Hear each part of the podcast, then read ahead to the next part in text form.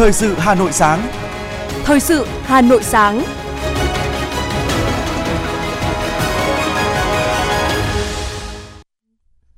Kính chào quý vị và các bạn. Mời quý vị và các bạn theo dõi chương trình Thời sự sáng nay, thứ năm ngày 23 tháng 3 năm 2023. Chương trình có những nội dung chính sau đây. Thủ tướng Chính phủ Phạm Minh Chính tiếp làm việc với đoàn doanh nghiệp của Hội đồng Kinh doanh Hoa Kỳ ASEAN. Lào tạm ngừng nhập khẩu thịt lợn từ Việt Nam. Số lượng học sinh vào lớp 1, lớp 6 ở Hà Nội tăng mạnh. Còn gần 3 triệu thuê bao di động chưa chuẩn hóa thông tin. Phần tin thế giới có những sự kiện nổi bật. Mỹ, Hàn thông báo tập trận lớn, Triều Tiên lập tức phóng loạt tên lửa. Chủ tịch Ngân hàng Trung ương châu Âu cảnh báo nguy cơ căng thẳng tài chính ở Eurozone. Sau đây là nội dung chi tiết. Thưa quý vị và các bạn, chiều ngày hôm qua, Thủ tướng Phạm Minh Chính đã tiếp làm việc với đoàn doanh nghiệp của Hội đồng Kinh doanh Hoa Kỳ ASEAN. Đây là đoàn doanh nghiệp Hoa Kỳ lớn nhất từ trước tới nay tới Việt Nam, trong đó có những tập đoàn lớn hàng đầu thế giới trong nhiều lĩnh vực. Phát biểu tại buổi làm việc, Thủ tướng Phạm Minh Chính đánh giá cao những đóng góp thiết thực của Hội đồng Kinh doanh Hoa Kỳ ASEAN và các doanh nghiệp thành viên đối với sự phát triển kinh tế của Việt Nam và quan hệ hai nước. Thủ tướng khẳng định Việt Nam luôn coi Hoa Kỳ là một trong những đối tác quan trọng hàng đầu, hoan nghênh Hoa Kỳ ủng hộ một Việt Nam mạnh, độc lập và thịnh vượng. Việt Nam mong muốn thúc đẩy quan hệ đối tác toàn diện Việt Nam Hoa Kỳ ngày càng thực chất, ổn định, đi vào chiều sâu trên cơ sở tôn trọng độc lập, chủ quyền, toàn vẹn lãnh thổ và thể chế chính trị của nhau. Thủ tướng đã thông tin với các doanh nghiệp về một số thành tựu nổi bật, những yếu tố nền tảng, quan điểm, định hướng phát triển của Việt Nam. Thủ tướng đề nghị các bên tiếp tục tăng cường hợp tác thực chất, hiệu quả, bình đẳng, cùng có lợi, tạo thuận lợi cho các doanh nghiệp Hoa Kỳ mở rộng đầu tư tại Việt Nam, đồng thời tạo điều kiện cho doanh nghiệp Việt Nam tham gia sâu hơn vào chuỗi cung ứng, chuỗi giá trị, sản xuất của doanh nghiệp Hoa Kỳ, góp phần giúp đa dạng hóa thị trường, sản phẩm. Chiều cùng ngày, Chủ tịch Quốc hội Vương Đình Huệ đã dự lễ kỷ niệm 20 năm thành lập Ban Công tác đại biểu, cùng dự có nguyên Chủ tịch Quốc hội Nguyễn Sinh Hùng. Thay mặt lãnh đạo Đảng, Nhà nước, Chủ tịch Quốc hội Vương Đình Huệ đã trao huân chương lao động hạng nhì tặng Ban Công tác đại biểu vì những thành tích xuất sắc trong thực hiện nhiệm vụ nhấn mạnh cán bộ là nhân tố quyết định sự thành bại của cách mạng, gắn liền với vận mệnh của Đảng, của đất nước và chế độ, là khâu then chốt trong công tác xây dựng Đảng. Phó Chủ tịch Thường trực Quốc hội Trần Thanh Mẫn đề nghị Thời gian tới, Ban công tác đại biểu cần chú trọng công tác quy hoạch đại biểu Quốc hội để thật sự giới thiệu được những người tiêu biểu về phẩm chất, đạo đức và năng lực, chủ động chuẩn bị cho cuộc bầu cử đại biểu Quốc hội khóa 16, đại biểu Hội đồng Nhân dân các cấp nhiệm kỳ 2026-2031 theo tinh thần từ sớm từ xa, Phó Chủ tịch Quốc hội cũng đề nghị ban công tác đại biểu hết sức lưu ý yêu cầu của Chủ tịch Quốc hội Vương Đình Huệ, thường xuyên cập nhật, nghiên cứu kỹ các quy định của Đảng, Nhà nước về công tác tổ chức cán bộ để tham mưu chắc, đúng và kịp thời, đồng thời hết sức quan tâm đến công tác bảo vệ chính trị nội bộ, bảo mật thông tin và luôn trách nhiệm hết mình với công việc. Bộ Nội vụ vừa tổ chức hội nghị tổng kết 10 năm thực hiện nghị quyết Trung ương 8 khóa 11 về chiến lược bảo vệ Tổ quốc trong tình hình mới. Ủy viên Bộ Chính trị, Thường trực Ban Bí thư, trưởng Ban Tổ chức Trung ương Trương Thị Mai dự và chỉ đạo hội nghị. Thường trực Ban Bí thư Trương Thị Mai nhấn mạnh, 10 năm thực hiện nghị quyết về chiến lược bảo vệ Tổ quốc đã được Bộ Nội vụ gắn với việc thực hiện nhiệm vụ chính trị của ngành. Với lĩnh vực quản lý rộng, có lĩnh vực phức tạp, nhạy cảm, nhưng những tham mưu, đề xuất của Bộ Nội vụ đã góp phần quan trọng vào xây dựng nền hành chính nhà nước hiện đại, thông suốt, hiệu quả, xây dựng đội ngũ công chức viên chức nhà nước đảm bảo yêu cầu nhiệm vụ, góp phần xây dựng và bảo vệ Tổ quốc. Thường trực Ban Bí thư Trương Thị Mai cũng yêu cầu Bộ Nội vụ tiếp tục quan tâm thực hiện tốt hơn nữa những nhiệm vụ này trong thời gian tới. Trong đó, việc tham mưu hoàn thiện thể chế, chính sách phải đáp ứng yêu cầu đảm bảo quốc phòng an ninh quốc gia vững chắc hơn, đáp ứng tốt hơn cho quá trình phát triển của đất nước. Phó Thủ tướng Trần Lưu Quang đã làm việc với Văn phòng Ban chỉ đạo phòng thủ dân sự quốc gia. Phát biểu kết luận buổi làm việc, biểu dương ghi nhận những kết quả Văn phòng Ban chỉ đạo phòng thủ dân sự quốc gia đạt được thời gian qua, Phó Thủ tướng Trần Lưu Quang đề nghị Văn phòng Ban chỉ đạo cần nghiên cứu, đề xuất cơ chế thu hút nguồn lực xã hội hóa cho công tác ứng phó với sự cố, thiên tai, thảm họa, bởi phòng thủ dân sự không chỉ của hệ thống chính trị mà phải dựa vào người dân, doanh nghiệp, tiếp tục nâng cao nhận thức cộng đồng để hạn chế thiệt hại. Công tác diễn tập phải thực chất, tránh hình thức, Phó Thủ tướng đề nghị Văn phòng Ban chỉ đạo làm tốt công tác dự báo, chú ý những yếu tố an ninh phi truyền thống như dịch bệnh, thiên tai. Về phía chính phủ, Phó Thủ tướng Trần Lưu Quang cho biết sẽ quan tâm hỗ trợ tối đa cho công tác sắp xếp bộ máy của Văn phòng Ban chỉ đạo theo hướng hiệu quả. Bí thư Trung ương Đảng, trưởng ban tuyên giáo Trung ương Nguyễn Trọng Nghĩa vừa gặp mặt các trưởng cơ quan đại diện Việt Nam ở nước ngoài được bổ nhiệm năm 2023. Trưởng ban tuyên giáo Trung ương nhấn mạnh, các cơ quan đại diện là lực lượng tuyến đầu thực hiện công tác thông tin đối ngoại, là kênh nhanh nhất, hữu hiệu nhất để truyền tải thông tin đến bạn bè quốc tế và cộng đồng người Việt Nam. Do đó, các cơ quan đại diện cần tập trung tuyên truyền, giới thiệu qua nhiều kênh, đa dạng hình thức về chủ trương, đường lối, chính sách của Đảng và Nhà nước, thành quả phát triển của đất nước, phát huy hơn nữa ngoại giao văn hóa, ngoại giao nhân dân, tham mưu, thông tin cho Đảng, Nhà nước, phục vụ công tác bảo vệ Tổ quốc từ sớm, từ xa. Thưa quý vị và các bạn, ngày 22 tháng 3 tại Hà Nội, Báo Nhân dân, Hội Nhà báo Việt Nam và Đảng ủy khối doanh nghiệp Trung ương phối hợp tổ chức hội nghị báo chí đồng hành cùng doanh nghiệp với công tác phát triển Đảng, cơ sở Đảng trong doanh nghiệp. Tại hội nghị, các đại biểu cho rằng doanh nghiệp phải luôn ý thức công tác xây dựng Đảng, tăng cường vai trò lãnh đạo toàn diện của Đảng là nhiệm vụ trọng tâm, then chốt, thường xuyên, liên tục. Việc tăng cường sự lãnh đạo của Đảng đối với mọi thành phần, đặc biệt trong khối doanh nghiệp bao gồm cả khu vực kinh tế tư nhân, trở thành yêu cầu cấp thiết không chỉ bằng đường lối chủ trương và thể chế thành luật pháp, chính sách, mà cả về xây dựng tổ chức đảng, phát triển đảng viên trong doanh nghiệp, tập đoàn kinh tế. Ông Lê Quốc Minh, Tổng biên tập Báo Nhân dân, Phó trưởng Ban tuyên giáo Trung ương, Chủ tịch Hội Nhà báo Việt Nam nhấn mạnh. Sự lãnh đạo của Đảng vừa góp phần định hướng tháo gỡ những khó khăn, tạo môi trường thuận lợi, thông thoáng, bình đẳng giữa các thành phần kinh tế, loại hình doanh nghiệp,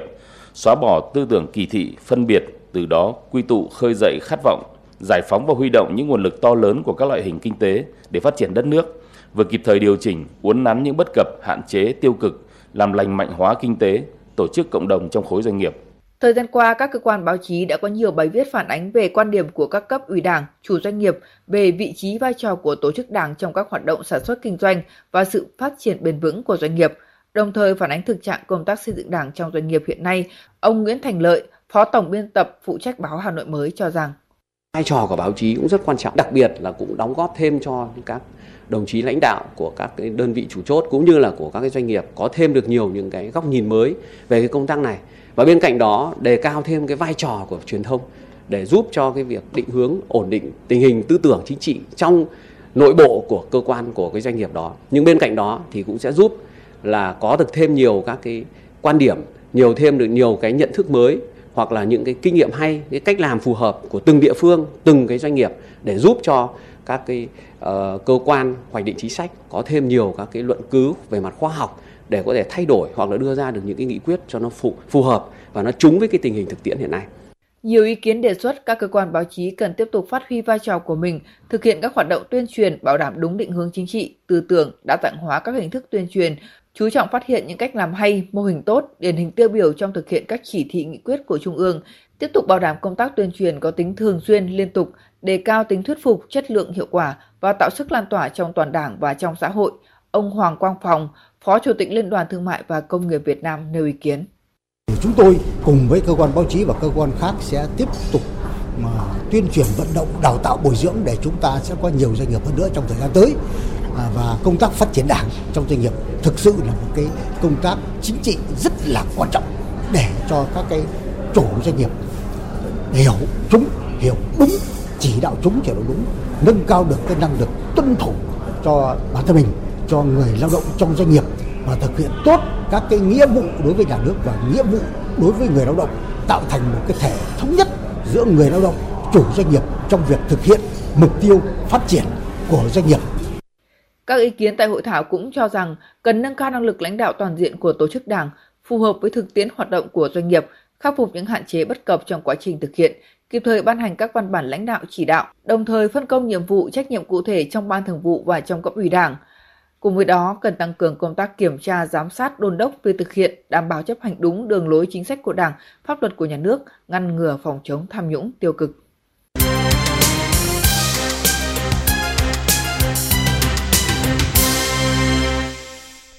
Chương trình thời sự xin được tiếp tục với một số thông tin kinh tế.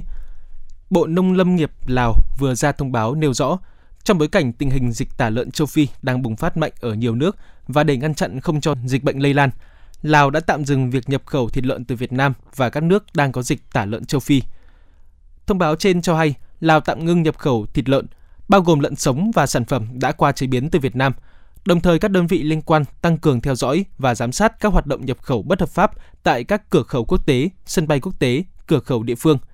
Bên cạnh đó, chính phủ Lào khuyến cáo người dân nên theo dõi những con vật bị bệnh và cần có biện pháp tiêu hủy phù hợp nếu chúng bị phát hiện mang mầm bệnh để ngăn chặn sự lây lan của dịch.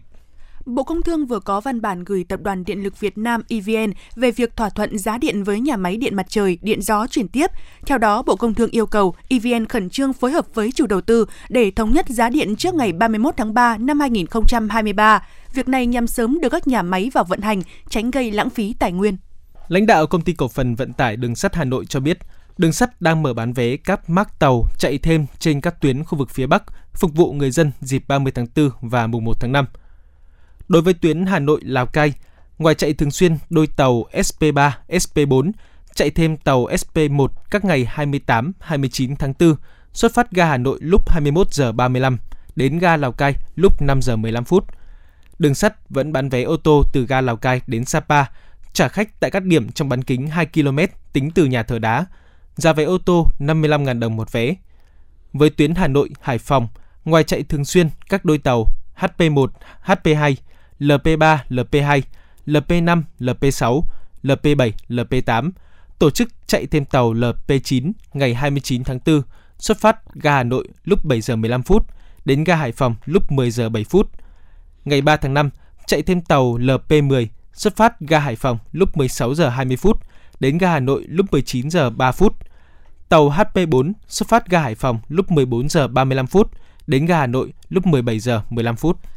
Thưa quý vị và các bạn, với tài nguyên thiên nhiên phong phú, nhiều di tích, làng cổ, đặc biệt với hơn 1.300 làng nghề, khu vực ngoại thành thủ đô Hà Nội sở hữu nhiều thế mạnh để phát triển các loại hình du lịch. Mặc dù thành phố đã có chiến lược đẩy mạnh phát triển du lịch ngoại thành, góp phần làm phong phú sản phẩm du lịch của thủ đô, nhưng đến nay mỏ vàng này vẫn chưa được khai thác, phát huy hết tiềm năng.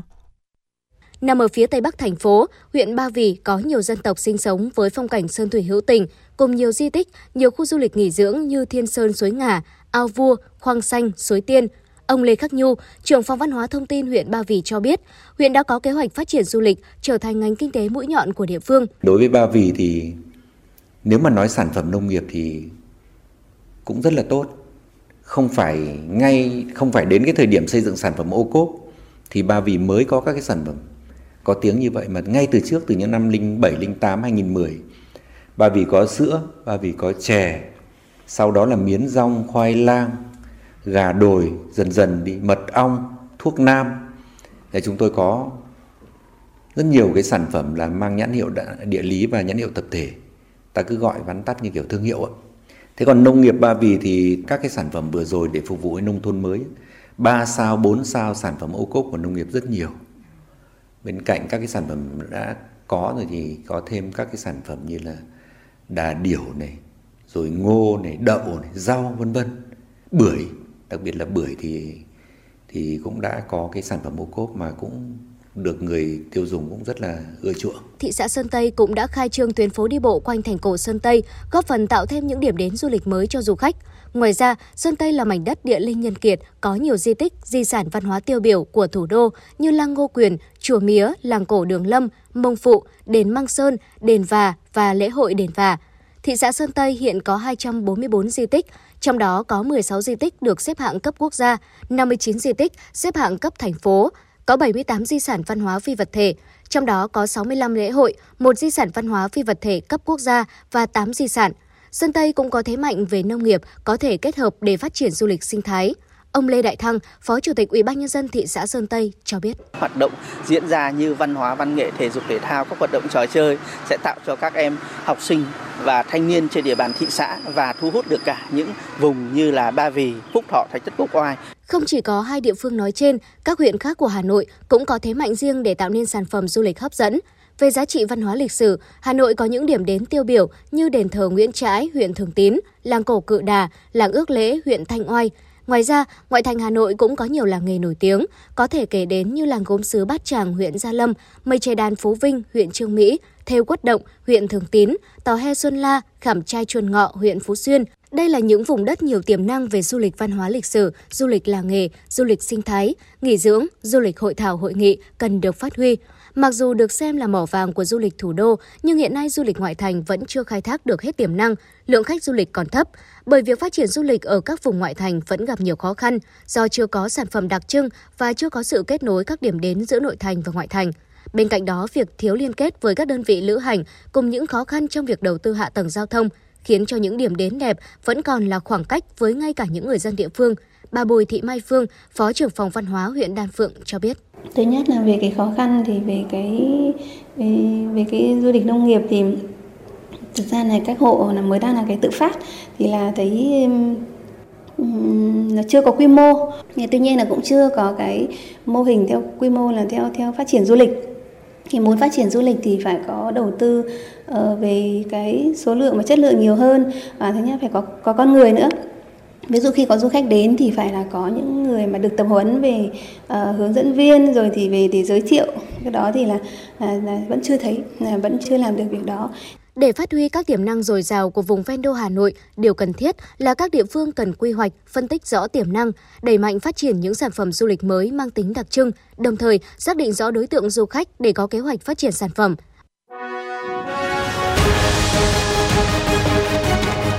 Thời sự Hà Nội, nhanh, chính xác, tương tác cao. Thời sự Hà Nội, nhanh, chính xác, tương tác cao.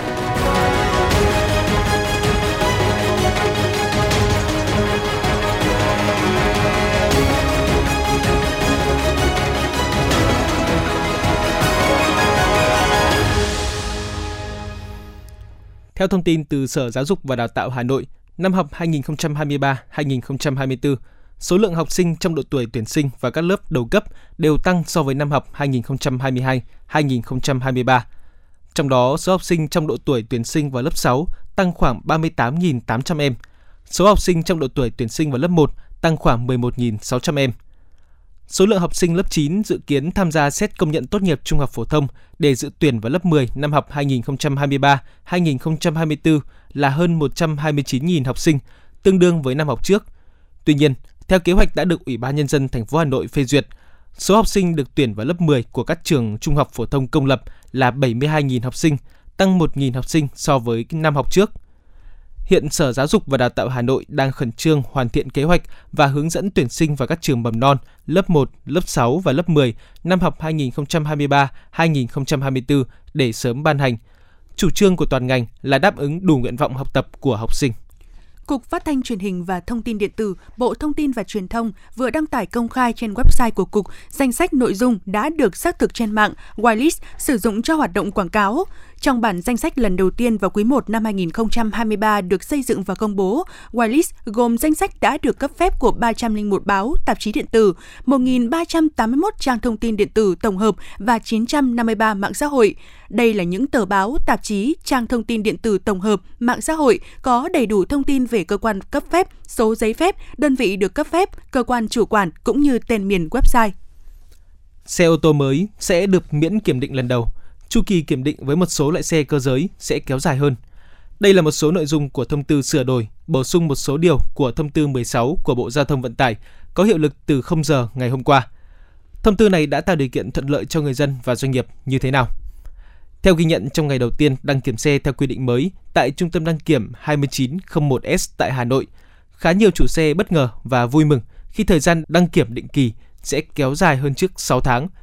Các chủ xe mới còn được miễn đăng kiểm lần đầu, có nghĩa là họ sẽ bớt được rất nhiều thời gian, công sức và cả chi phí cho việc đăng kiểm xe. Theo Cục Đăng kiểm Việt Nam, với thông tư vừa ban hành, dự kiến năm nay sẽ có khoảng 500.000 xe mới được miễn kiểm định lần đầu – còn số xe được giãn chu kỳ kiểm định là hơn 3 triệu xe. Theo Cục Viễn thông Bộ Thông tin và Truyền thông, sau hơn 10 ngày triển khai, hơn 1 triệu chủ thuê bao đã đến chuẩn hóa thông tin sau khi nhận được thông báo của các nhà mạng. Con số này tương đương với 27% trên tổng số gần 4 triệu thuê bao mà các doanh nghiệp đã xác định cần thực hiện chuẩn hóa sau đối soát với cơ sở dữ liệu quốc gia về dân cư. Đáng chú ý, số lượng thuê bao thực hiện chuẩn hóa trong các ngày gần đây có dấu hiệu chững lại. Vì vậy, nhằm bảo đảm quyền lợi của người sử dụng dịch vụ viễn thông và đáp ứng tiến độ đã được đề ra, Cục Viễn thông đã có công văn gửi các doanh nghiệp viễn thông di động yêu cầu tăng cường trang thiết bị kỹ thuật, nhân lực, bảo đảm điều kiện thuận lợi nhất để người sử dụng dịch vụ chuẩn hóa thông tin thuê bao. Thông tin từ Bộ Công an cho hay, Cơ quan Cảnh sát điều tra Bộ Công an đang điều tra vụ án buôn lậu và vi phạm quy định về quản lý, sử dụng tài sản nhà nước gây thất thoát, lãng phí xảy ra tại thành phố Móng Cái, tỉnh Quảng Ninh. Ban duy tu các công trình hạ tầng kỹ thuật đô thị thuộc Sở Xây dựng thành phố Hà Nội, Công ty Cây xanh Hà Nội và các đơn vị, tổ chức, cá nhân liên quan. Kết quả điều tra mở rộng vụ án, cơ quan cảnh sát điều tra Bộ Công an xác định Nguyễn Đức Trung, nguyên chủ tịch Ủy ban nhân dân thành phố Hà Nội đã lợi dụng chức vụ, quyền hạn làm trái quy định của nhà nước để công ty Sinh Thái Xanh, công ty Cây xanh Hà Nội và Nguyễn Tuấn Nghĩa là các công ty cá nhân có mối quan hệ thân thiết với Nguyễn Đức Trung, được Ủy ban nhân dân thành phố Hà Nội chỉ định đặt hàng thực hiện công tác trồng cây trên địa bàn thành phố Hà Nội trong thời gian từ năm 2016 đến năm 2018, từ đó được hưởng lợi bất chính số tiền lớn, gây thiệt hại đặc biệt nghiêm trọng tài sản nhà nước.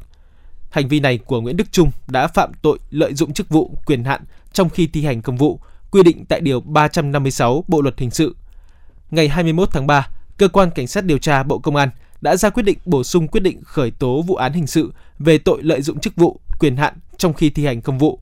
Đồng thời, ra quyết định khởi tố bị can, lệnh tạm giam đối với Nguyễn Đức Trung về tội danh nêu trên. Sau khi Viện Kiểm sát Nhân dân tối cao phê chuẩn, Cơ quan Cảnh sát điều tra Bộ Công an đã thi hành các quyết định, lệnh nêu trên đúng quy định của pháp luật. Cơ quan cảnh sát điều tra công an thành phố Hồ Chí Minh vừa ra quyết định trả tự do cho 4 tiếp viên hàng không, đồng thời khởi tố vụ án vận chuyển trái phép chất ma túy. Được biết, căn cứ kết quả điều tra, ngày 21 tháng 3 năm 2023, các cơ quan chức năng đã họp đánh giá toàn diện tài liệu, chứng cứ thu thập được và đối chiếu các quy định của pháp luật. Bước đầu xác định, khi 4 tiếp viên hàng không nêu trên đang lưu trú tại Pháp thì có một đối tượng người Việt Nam nhờ chuyển hàng tiêu dùng là 327 tuyếp kem đánh răng và 17 chai nước xúc miệng về Việt Nam qua sân bay Tân Sơn Nhất để gửi cho người nhà. Các tiếp viên này không biết bên trong 327 tuyếp kem đánh răng nhận vận chuyển có 157 tuyếp bị đối tượng trà trộn, cất giấu ma túy, do vậy chưa đủ căn cứ để xử lý hình sự. Trong ngày 22 tháng 3 năm 2023, cơ quan cảnh sát điều tra Công an thành phố Hồ Chí Minh đã ra quyết định trả tự do cho 4 tiếp viên hàng không nêu trên. Hiện nay, cơ quan cảnh sát điều tra Công an thành phố Hồ Chí Minh đã khởi tố vụ án vận chuyển trái phép chất ma túy để điều tra làm rõ bản chất vụ việc, xử lý nghiêm các đối tượng có liên quan theo quy định.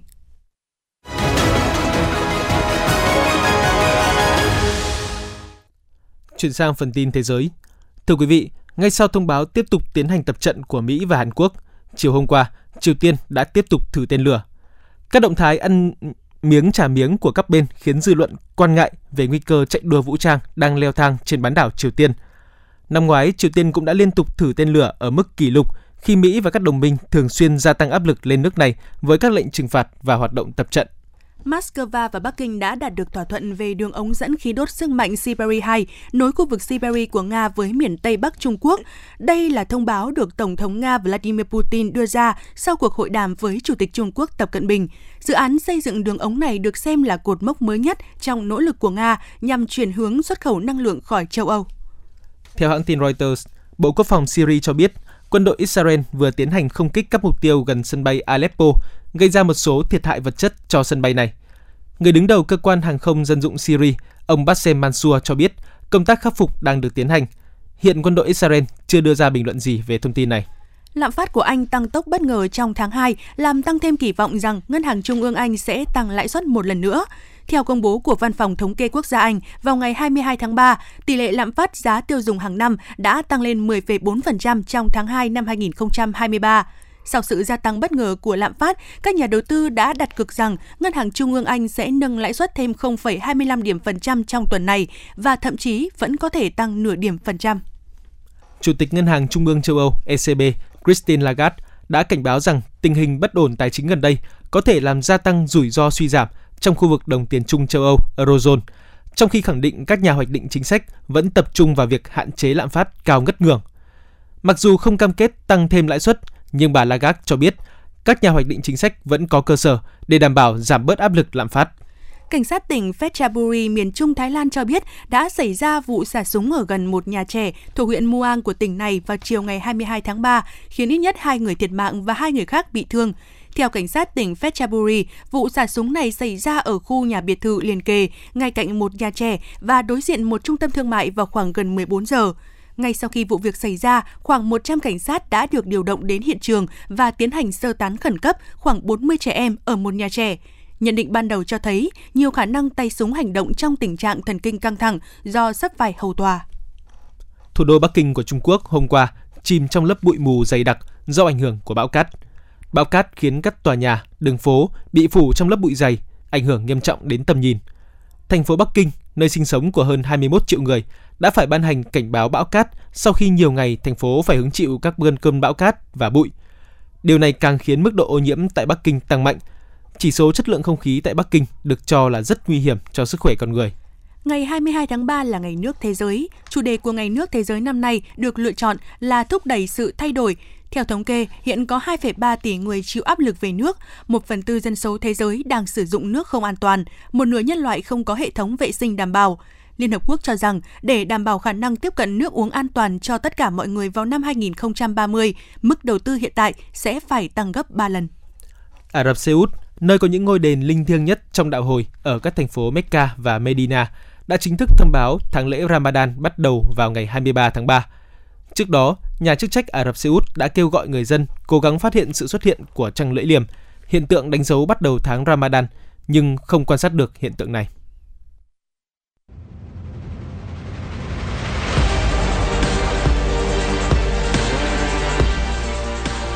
Bản tin thể thao Bản tin thể thao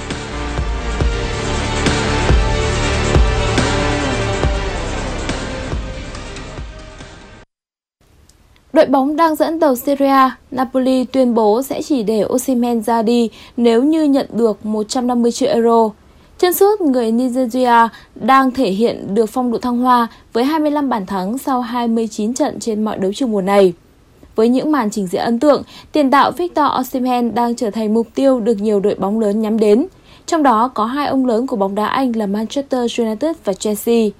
Theo Daily Mail, câu lạc bộ Napoli không chịu áp lực phải bán Osimhen nhưng sẵn sàng ngồi vào bàn đàm phán với bất kỳ đội bóng nào khi có đủ 150 triệu euro. Trước đó, đội chủ sân Maradona đã chi 80 triệu euro để chiêu mộ cầu thủ sinh năm 1998 đến từ Lille. Sau danh hiệu tại World Cup 2022, đội tuyển Argentina sẽ có trận đấu đầu tiên gặp đội tuyển Panama. Tiền đạo Lionel Messi là gương mặt được chú ý nhất trong buổi tập. Bỏ qua thất bại 0-2 trước Rennes tại giải vô địch quốc gia Pháp, Lionel Messi quay trở lại Argentina và hội quân cùng các đồng đội tại đội tuyển Argentina.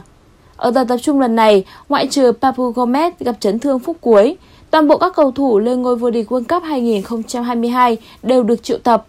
Huấn luyện viên Lionel Scaloni cũng gọi trở lại Giovanni Lo Celso, người vắng mặt đáng tiếc tại Qatar cuối năm ngoái do chấn thương. Đội tuyển Argentina sẽ đối đầu với đội tuyển Panama trước khi gặp đội tuyển Curacao vào ngày 28 tháng 3. Trận đấu sắp tới với đội tuyển Panama sẽ nhận được nhiều chú ý do Liên đoàn bóng đá Argentina sẽ tổ chức lễ kỷ niệm chức vô địch thế giới và 80.000 vé bán đã được bán hết chỉ trong hơn 2 tiếng. Tuần này, giải đấu nhận được nhiều sự chú ý nhất của golf thế giới là WGC Realmas Play. Giải đấu nằm trong hệ thống của cả PGA Tour và DP World Tour.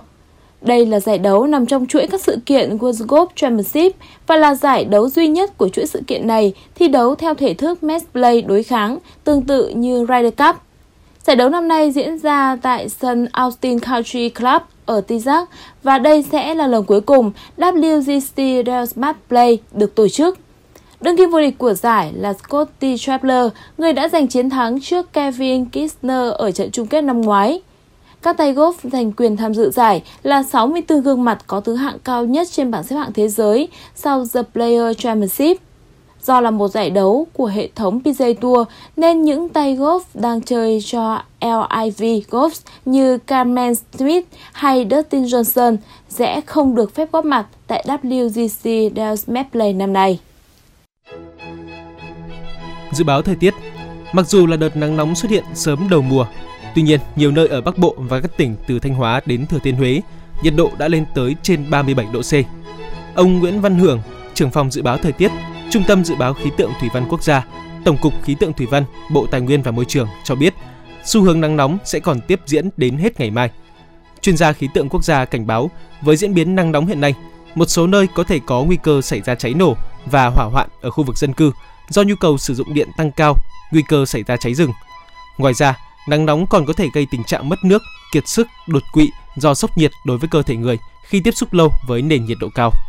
Quý vị và các bạn vừa nghe chương trình thời sự của Đài Phát thanh Truyền hình Hà Nội, chỉ đạo nội dung Nguyễn Kim Khiêm, chỉ đạo sản xuất Nguyễn Tiến Dũng, tổ chức sản xuất Vương Truyền, chương trình do biên tập viên Kim Oanh, phát thanh viên Ngọc Bách Thúy Hằng cùng kỹ thuật viên Duy Anh thực hiện. Xin chào và hẹn gặp lại quý vị trong chương trình thời sự 11 giờ trưa nay.